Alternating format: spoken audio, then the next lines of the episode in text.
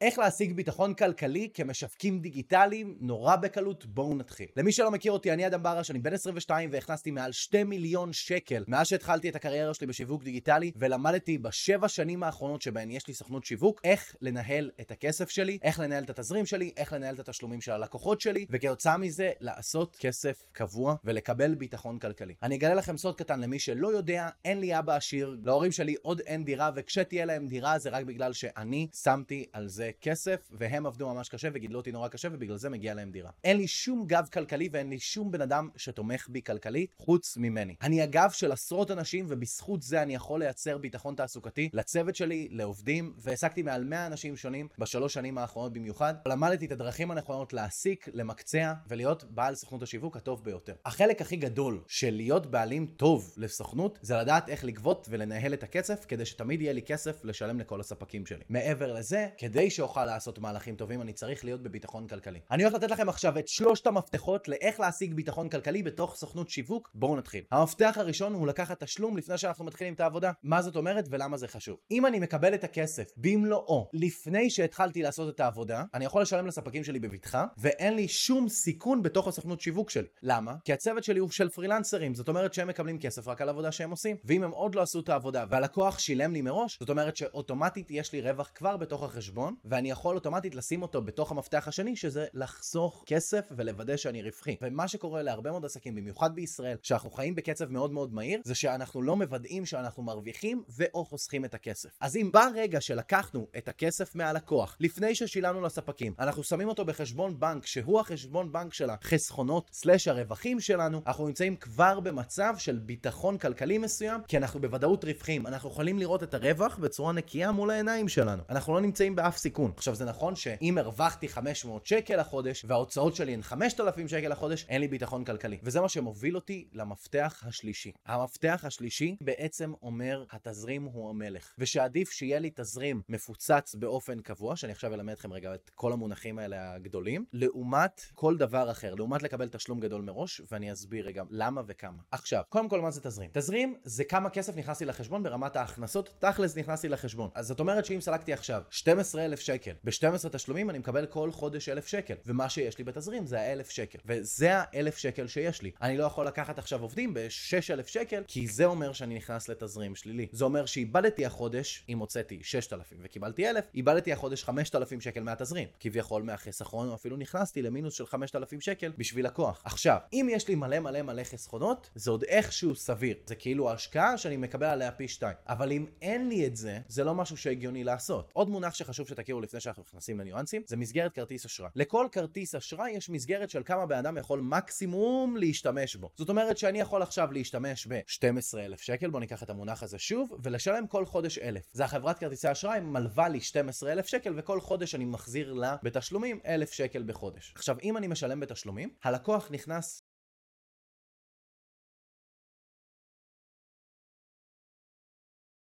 כל חודש בחודשו משלם לי 1,000 שקל.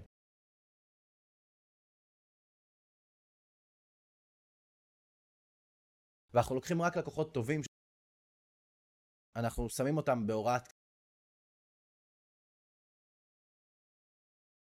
בסוף השנה יש לי 12,000 שקל קבועים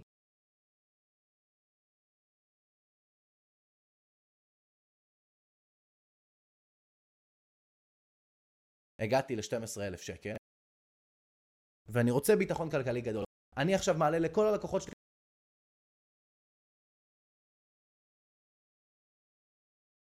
עכשיו יש לי על אותם הלקוחות, עבור אותו לקוח אחד חדש בחודש, יש לי 24 מקודם. לא שיווקתי יותר, סך הכל העליתי את המחיר פי 2.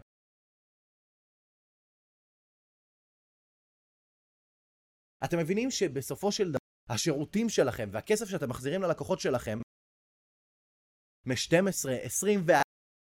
48 אלף שקל בשנה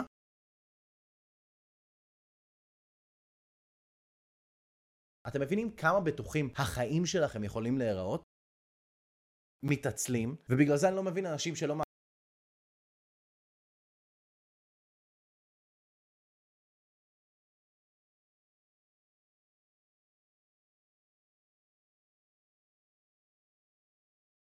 במשך חצי שנה,